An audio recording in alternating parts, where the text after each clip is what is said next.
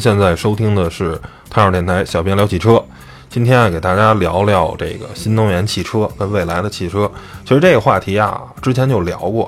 当时我们这个三剑客组合呢，还是一直力挺传统的汽车，对这个新能源汽车呢，其实啊给出的这个评价并不是特别正面。但是随着这个几年的时间发展，啊，其实新能源汽车已经。慢慢的吧，变得越来越靠谱。然后自己呢，前不久呢，听完了理想分享他的这个未来汽车 Niro 这个品牌的未来的一些发展的时候，他讲了很多观点，其实对我的这个影响还是挺大的。然后突然觉得，我之前可能对新能源汽车的一些观点，可能是啊，有时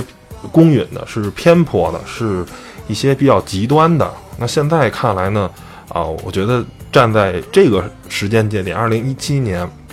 我觉得新能源汽车可能跟我们两三年前再去评论这个新能源汽车已经不是一个环境了，所以我决定啊，再重新做一期节目，再来聊聊啊，我在这个二零一七年对于未来汽车跟新能源汽车的一个畅想。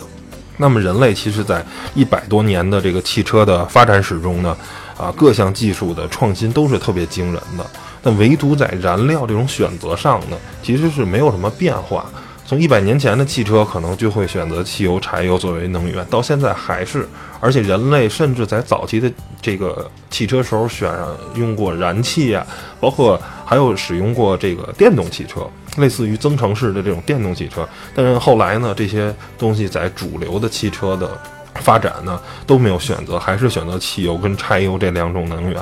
啊。所以还是在能源这块选择，其实相对来说是比较保守的。但是呢，近二十年人类对于这个汽车新能源的这种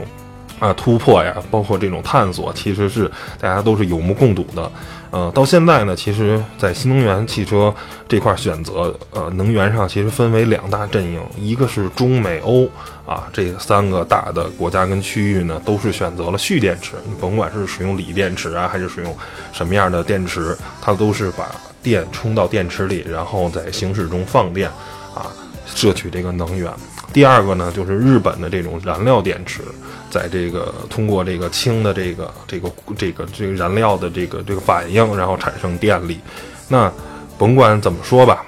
甭管是蓄电池也好，还是这个燃料电池，都是这个未来这个新能源汽车的这个两个代表。那下面我们从三个方面去畅想一下，那未来的这个新能源汽车将会是什么样子？首先，我抛出的第一个观点就是说，新能源汽车一定会取代。传呃，现在的传统能源，这个我说这个观点，可能大家现在还是有些人啊会去反驳，会是怎么说？但是其实我们纵观整个人类的在工业上的发展规律，其实就是机械的东西取代电子的，这个大家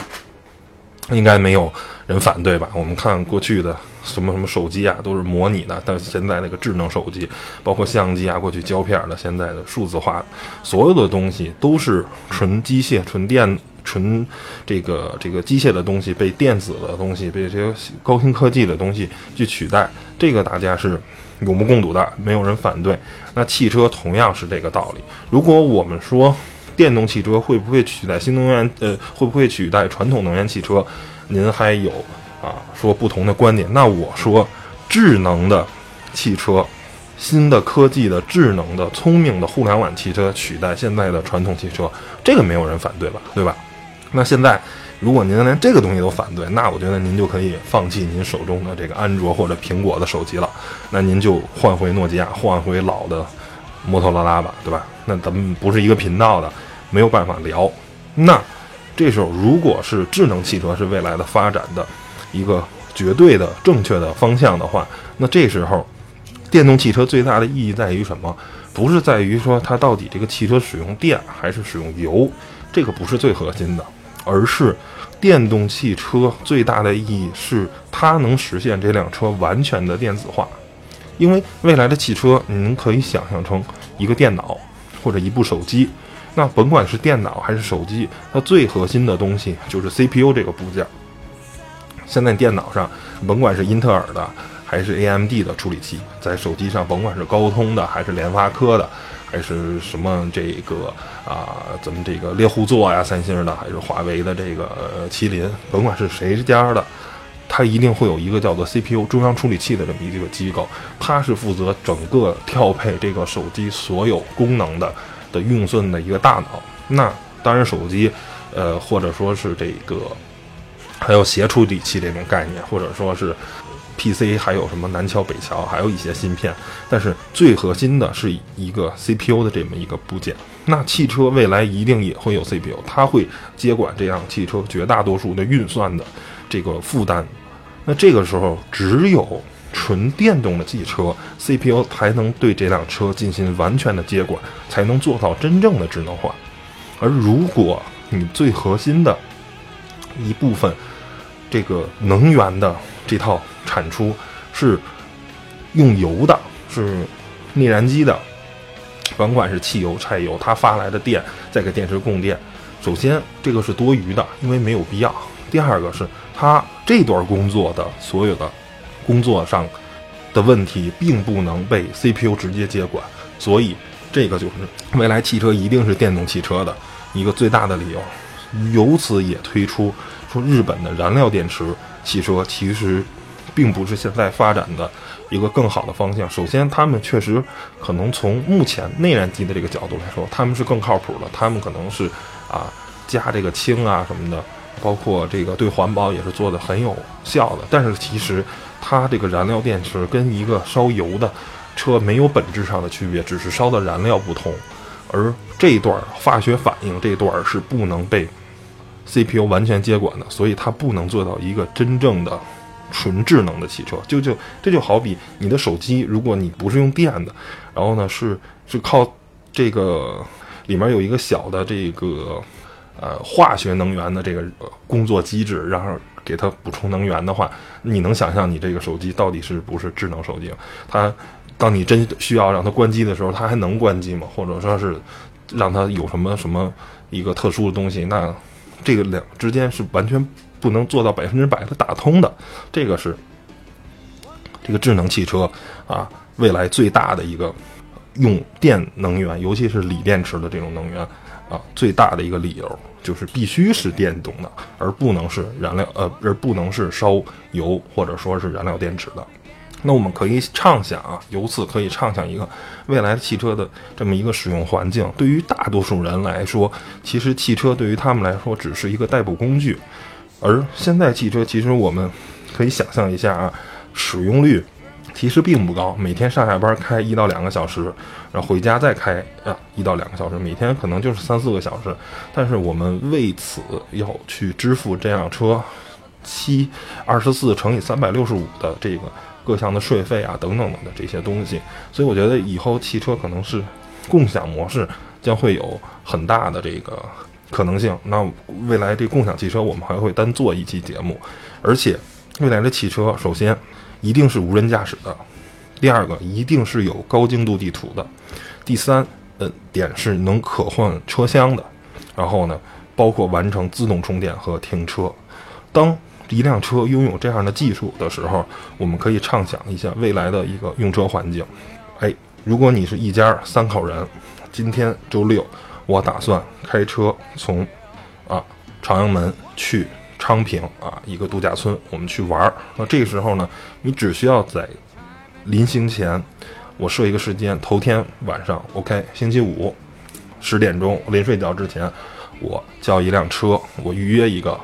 第二天九点请他这辆车来我家楼下接我。而未来这辆汽车一定是自动驾驶的，到九点时候，它已经准时在你家。停好了，而这辆汽车的车厢是可供选择的，而本身它的车其实就像现在的这个手机一样，都是模块化的，底下呢是一个底盘，然后呢有电池啊，有电机这些东西，上面这个车厢你可以选择啊比较适合家用的啊，或者是比较适合商用的，那有不同的这个环境，而适合家用的一定是类似于家里的客厅，有一个哎 U 型的这种 L 型的这种环坐的这种沙发，然后呢。父亲、母亲跟孩子可以在这里玩，然后呢，包括可以，甚至在车厢里配一些玩具啊、大积木啊什么的，小孩子可以在这里玩。而这辆车啊将会直接把你从你家的这个啊甲地一直给你送到昌平的你要去玩的这个异地，而全程过程中一定是无人驾驶的，而且配合高精度地图，路上也非常非常的安全。那最终到了地方的话，啊，你可以结账，然后这辆车自己去找停车位。或者你再要使用的话，你可以给它停到一个位置，或者是你不使用的话，我在这儿玩两天，然后我再走，你重新叫一辆车，他去自己找充电桩，自己找停车位。而为什么说，啊，有人可能会质疑说无人驾驶这个技术到底会怎么样？我觉得无人驾驶这个技术，机器开一定会比人安全。首先基于两方面，现在无人驾驶技术不安全，是为什么？是因为人。所制造的这些传感器跟处理器的性能不够，就是，当然很多车可能已经达到 L 二、L 三级别的了。但如果性能再提高十倍、一百倍的话，我们采集的数据够多，是吧？我们能识别更多的路上的这些信息，那我们会不会就安全了呢？这是一定的，大家这都是应该没有人会反对的。第二个就是说，我们很多时候。在路上开车，其实最大的危险来是什么？是信息的不对等，就是我在前面开，另一个人在后面开，他想超过我，然后呢，你只能通过喇叭跟转向灯这两种很低效的沟通效率，就是滴滴跟左右双闪，仅此而已。剩下没有人知道你的前车到底想干什么，后车想干什么，所以在来回的并线、在超车中会产生交通事故。而且还有疲劳驾驶等等这些问题，而机器那每辆临近的两辆车为什么不能有进场通讯？类似于现在 NFC 进场通讯，或者是 WiFi，或者是蓝牙，就所有这些通讯手段都可以使用，两辆车都可以知道对方要干什么。我们在中国很多时候有两条路并一条路的这种情况，那大家呢就所有人都怕吃亏，然后呢都往里挤，然后最后就全都插死了，谁都过不去。嗯。当然，可能在欧美有一些国家，可能大家比较守规矩，会这种拉链式的。而未来的这种纯自动的驾驶汽车一定是拉链式的。左边这个车道的一车跟右边车道的，假如 A 一、B 一、A 二、B 二，一定是协议通过，大家都是高精度的 GPS 定位很准，谁在前谁在后，大家位置非常非常的清晰，我们一辆一辆的过就好了。所有的自动驾驶汽车都会遵循一套协议。然后大家在一套规则下去进行，这时候其实无人驾驶的，然后呢高精度地图的这个汽车是非常非常安全的。包括高精度地图，大家可能我之前啊有一期讲过，就是现在阿里巴巴的做这个你好斑马这套车载系统，在推这个高精度地图，现在已经能精精准到车位了。一个一个的划线的车位，它都可以精准到。那未来，当我们的所有的啊地图都做到的这种特别精准的数据化的时候，那其实啊，我们未来的这个无人驾驶汽车这种啊高效的，是非常能去憧憬的。那这个呢，我觉得就是说未来的一个特别重大的一个。无人驾驶汽车跟这个新能源汽车或者是未来汽车的一个方向，就是未来的汽车一定是智能的，就是自动驾驶的，啊，靠电来工作的，就是我刚才说的这些，啊，所有的所有。那现在新能源汽车其实虽然发展的很快，但是一直饱受诟病，啊，会产生一些问题。那我们来看看一些它现在的这些问题到底是不是问题呢？啊，首先就有人诟病。它的排放还有电池的这个污染，那很多人都做过对比啊。其实特斯拉什么并不呃，这个因为它的这个相当于这个转换的排放其实并不好，因为电是从哪来呢？是靠啊发电来的，而很多一大部分呢可能是火电厂。但是现在这个算的电量呢，电的这个转换的排放其实并不是很科学，它是按百分之百火电。啊，产生的电来计算的。那这时候呢，确实可能跟一辆同等价位和同等性能的啊这个汽油车，可能并不比汽油车更环保，甚至有时候比汽油车还要更更更大的污染。但是实际上，在欧洲或者美国，火电的比例是越来越低的。甚至连一半都不到，而很多时候是使用核能啊，或者风电呀、啊水电呀等等这些方式。啊，就算即便是在我国，其实火电的比例也是在不断不断的下降的。或者说，当人类突破这个核聚能发电，因为现在都是核裂变发电，那这个确实可能有核爆炸的风险。它能使用核聚变的，而是呃发电的时候呢，那人类的这个其实核电站的安全性要比现在的要更高。所以呢，这是污染的问题。我觉得，呃。这个并不是一个特别大的问题啊。那第二个呢，就是呃，第一个是排放了，第二个是说是这个污染的问题，就是说，哎，这个电池的这个啊污染，这个其实现在大多数手机啊都在使用这个锂电池。那其实呢，锂电池的污染确实有，但是呢，并没有你想象那么大。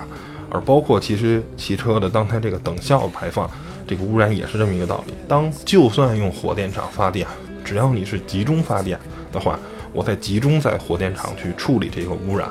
相对来说呢是比较容易的。而你汽车呢，每个人每辆汽车都在排放的话，那去处理其实相对来说是不容易的。这就好比你集中供暖，大家都知道啊，中国北方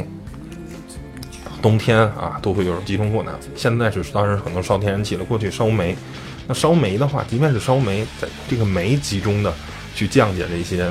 碳排放啊，去降解这些可吸入颗粒物，它也总比每个人在家里你生一个煤球炉子要容易吧，对吧？这个是有目共睹的。北京的这个冬天虽然雾霾很严重啊，但是其实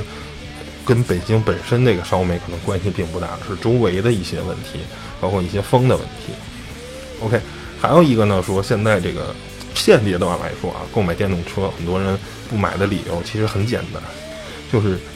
电池容量跟充电桩，其实这两个问题都是通过市场跟技术智能发展解决的。电池容量，现在呢最好的特斯拉呢可能综合能做到五六百、四五百这个水平，一些国产的呢可能是三四百。那再发展个五年十年，我觉得做到能量翻倍并不是什么问题，并不是一个不能完成的事情。那这时候呢，如果是一千公里的。这种续航能力，你会不会买一辆电动车呢？对吧？那电动车的续航还是问题吗？一千公里，北京已经几乎能开到上海了，那已经是绝对够远的距离。第二个呢，就是充电桩。现在呢，一是充电桩的数量不够，那慢慢呢，这个东西越建越多嘛。现在北京已经有八万个充电桩，未来我觉得可能数量还会再以几何倍数的在增加。然后呢，就是充电的速度。那现在可能说。啊，很多这个充电啊，也需要半个小时啊，到一个小时之间吧，充电。即便用快充，或者说特斯拉的超级充电桩，那未来呢，没准十分钟或者十五分钟就能把一辆一千公里的车就充满了。那这个时候，充电还是问题吗？而且，考虑您长途的驾驶的话，首先是自动驾驶的，你不用开这辆车。第二个啊。即便是你这样的话，你坐个三五百公里，坐个两三个小时，你也累了，是吧？车即便你不用开，是一个沙发，但是你可能也需要休息一下，需要伸伸腿儿。这时候你到把车设定一个导航，让它去服务区稍微休息一下，你歇个十分钟，然后你把车再充电，它又能从一半的电通过充个十分钟、十五分钟电，马上可能就几乎就要充满了。你这辆车等于在高速的这种最严苛的电池续航的这种情况下，仍然能保持一个非常长远的，几乎是不断就是不断的满电的一个情况。我觉得这个都是靠技术啊，靠市场可以解决的。那说了这么多，我觉得新能源汽车取代传统汽车只是一个时间的问题。包括很多各国的法律政策啊，欧洲啊，很多国家都是在多少多少年，二零二零年、二零三零年、二零四零年。啊，都禁止销售汽油单动的车。那这些新能源汽车取代啊传统汽车，只是时间的问题。那这时候，其实，在纯性能车或者家用代步车，新能源汽车都会有一个特别好的，目前看特别好的发展。那啊，家用车就不用说了，对吧？嗯，那这个这个纯性能车啊，这个理想跟李斌他们做的那个蔚来汽车 EP 九也是刷了纽北的最快圈速啊，跑进了六分俱乐部，那极致的性能和一个相对不贵的价格啊，因为如果是赛车，可能要远远超过这个两百多万美金的这个售价。那电动汽车也在证明它极致的性能。现在就有一个事情，就是越野车啊，这个领域好像目前给人感觉啊。这个，呃，新能源好像插不了脚啊。新能源汽车好像在这个越野车领域，并不是一个它能搞的事情。那我们下面我们第二个问题就来探讨一下，越野车的新能源有没有可能？首先说，如果那个整个的越野车换了新能源，换了电机会怎么样呢？其实是一个，啊，可能你能想象中最完美的一个，啊，越野车的一个状态。就是，首先它解决了这个四驱的问题，就是四轮四电机，这个是最高效也是最聪明的一种驱动方式。你不管是预设它每辆每个车轮都有同样的这个扭力的输出，还是说根据打滑再把这个动力传配到有附着力的轮胎，这完全的四驱，完全的智能，都比现在的全时四驱啊、分时四驱啊、啊什么差速器、差速锁这些所有的东西。都要比它更聪明、更高级，这是首先，四轮四电机绝对是史上最强的四驱结构，比现在的四驱结构都要是高出一个量级。第二个还有一个什么问题呢？就是说，有传动轴啊，有这些变速箱这些部件，其实对越野车来说，它是并不好保护的，而电机直接是坐在车身里的这种结构。而且一定要是使用这种门市桥的结构，然后利用甭管是双叉臂啊还是多连杆，但可能双叉臂是一个最好的结，啊，这种对于现在的这个技术来说，可能是最好的结构，就是四轮的双叉臂独立悬架加门市桥结构，能保证离地间隙的同时，啊，对电机也是有一个最好的这个保护，把电机直接坐在车身里头。那这时候这个车，甭管是啊这个对。电机的保护，包括动力，包括你的配重，其实都是一个啊特别好的，一定是做到了动态表现跟这个车的越野性能的啊最强的这么一个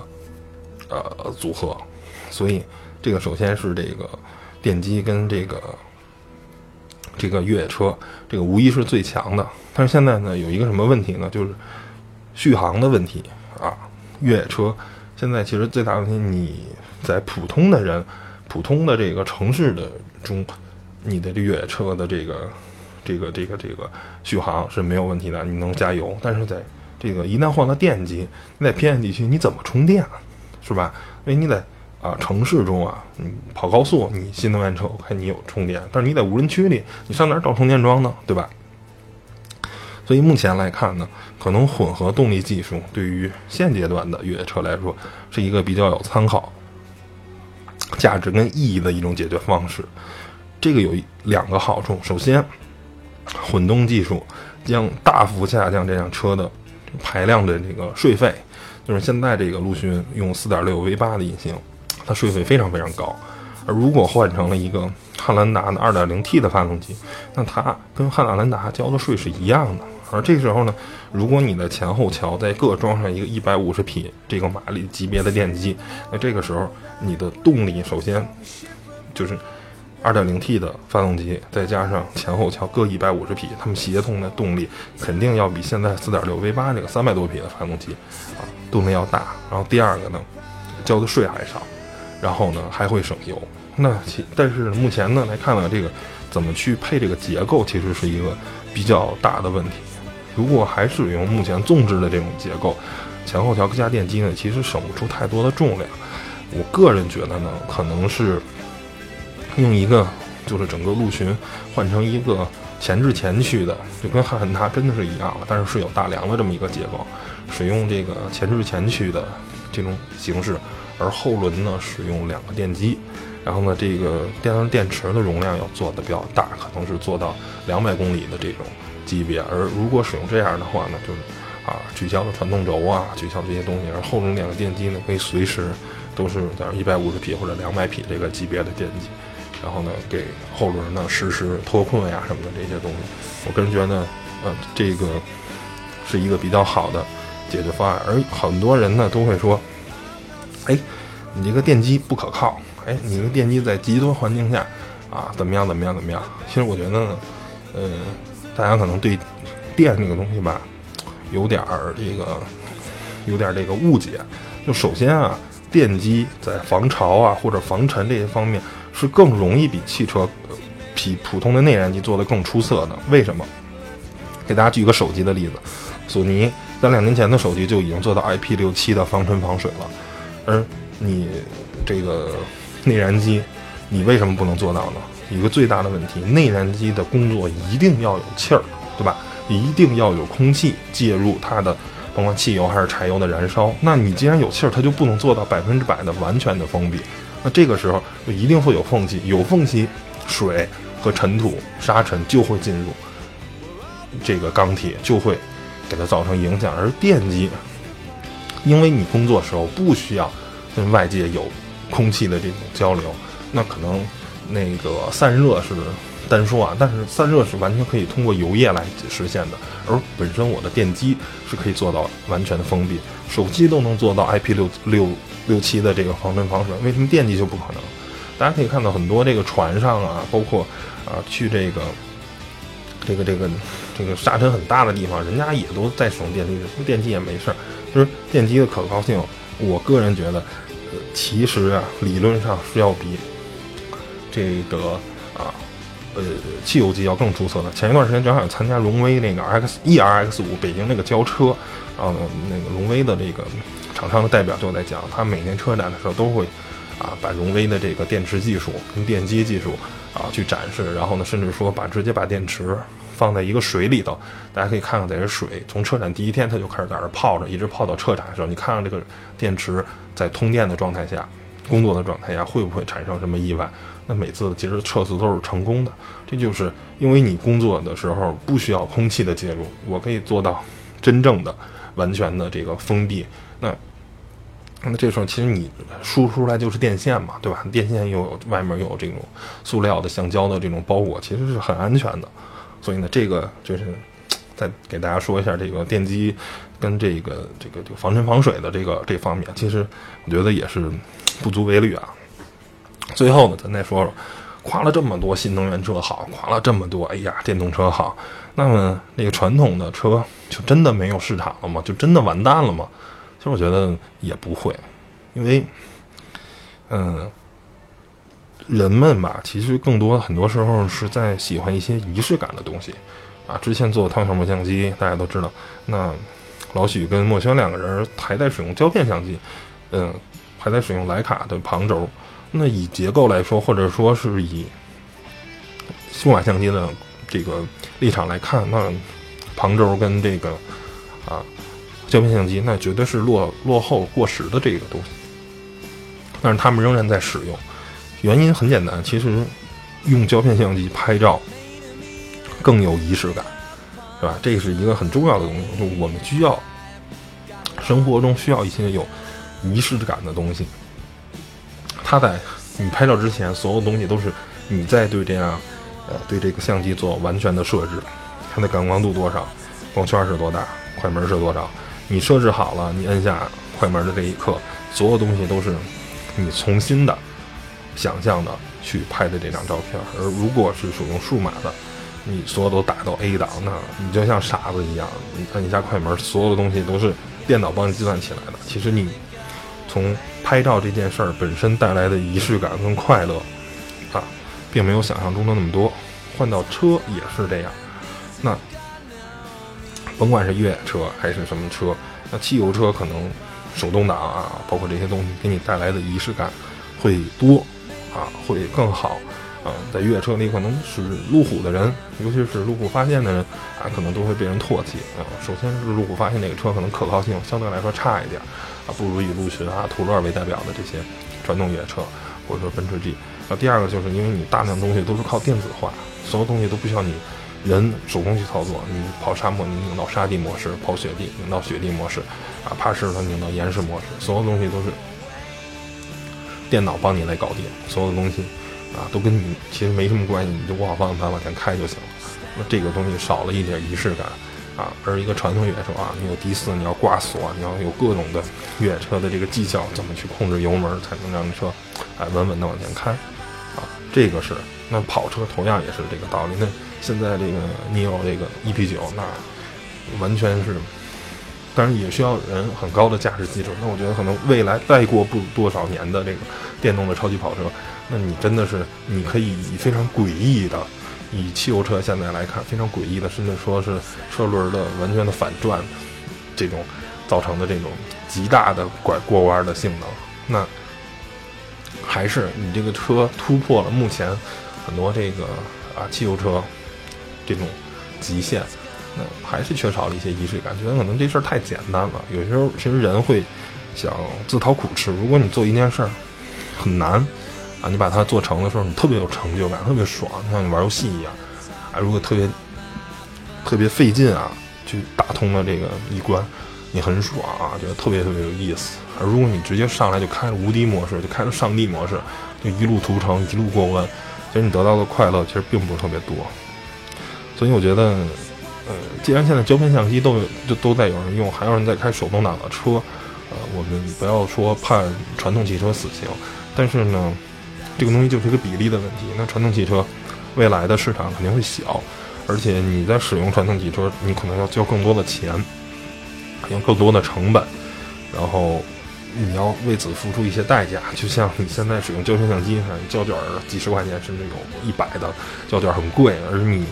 使用数码相机的话，不考虑快门的寿命的话，其实没有什么成本的。SD 卡或者什么卡，你几百块钱一张能存好多好多张，好几千张，甚至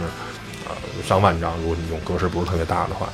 那电池呢就几百块钱一块，你就用呗，对吧？买两块电池随便拍，就是你成本很低。你买的除了设备本身的成本以外，你并不会为此花太多的钱。而如果你使用胶片相机，每拍一卷就几十块钱，就三十六张，每张就然后再洗出来合两三块钱。但是正因为花了钱，所以你会有仪式感，就是我刚才说的。嗯，各有利弊吧。每个人可能都会在自己喜欢的一些领域，希望有一些仪式感，对吧？那可能在他不喜欢的领域，啊，就不太在乎有没有仪式感这个事儿。所以呢，对于喜欢车的人来说，啊，你可能我说的未来这种汽车，会是你一部分的上下班代步的一些工具，啊，你可以舒舒服服的躺在车上，不用再考虑堵车的问题，爱堵不堵。首先，交通效率会更高。首先，未来的汽车可能堵车会是一个比现在要好，因为所有人都做到自动驾驶，所有的车都是自动驾驶，它更高效，不会有像在现在的人的这种来回抢的这种问题。大家都会更遵守交通规则，通勤效率会高，而且我甚至觉得一百二的限速对于未来来说都不太有意义。我觉得一百八、两百都是可能的，城市里设到一百三、一百二也是可能的，而不是现在的八十。然后呢，对于车迷来说，你可能需要一些仪式感的东西。那你你拥有一辆车，你就会要花很多的钱，以后汽油可能物以稀为贵。每升二十块钱或者三十块钱都是有可能的，因为随着电用的越来越多，电可能会便宜，而油用的越来越少，油就会贵。这个东西就是物以稀为贵嘛，因为用的人少了，这事儿不赚钱，撤出的企业现在有那么多中石油、中石化啊，国外的什么美孚啊，乱七八糟的有那么多炼油的公司，那未来以后可能没有那么多炼油的公司了，而油会用作于其他的作用，所以呢。觉得你喜欢车，OK，以后未来会拥有一辆传统的汽车，但是你为此要多花钱，那你愿又心甘情愿多花钱，我觉得这没有任何的问题，好吧？然后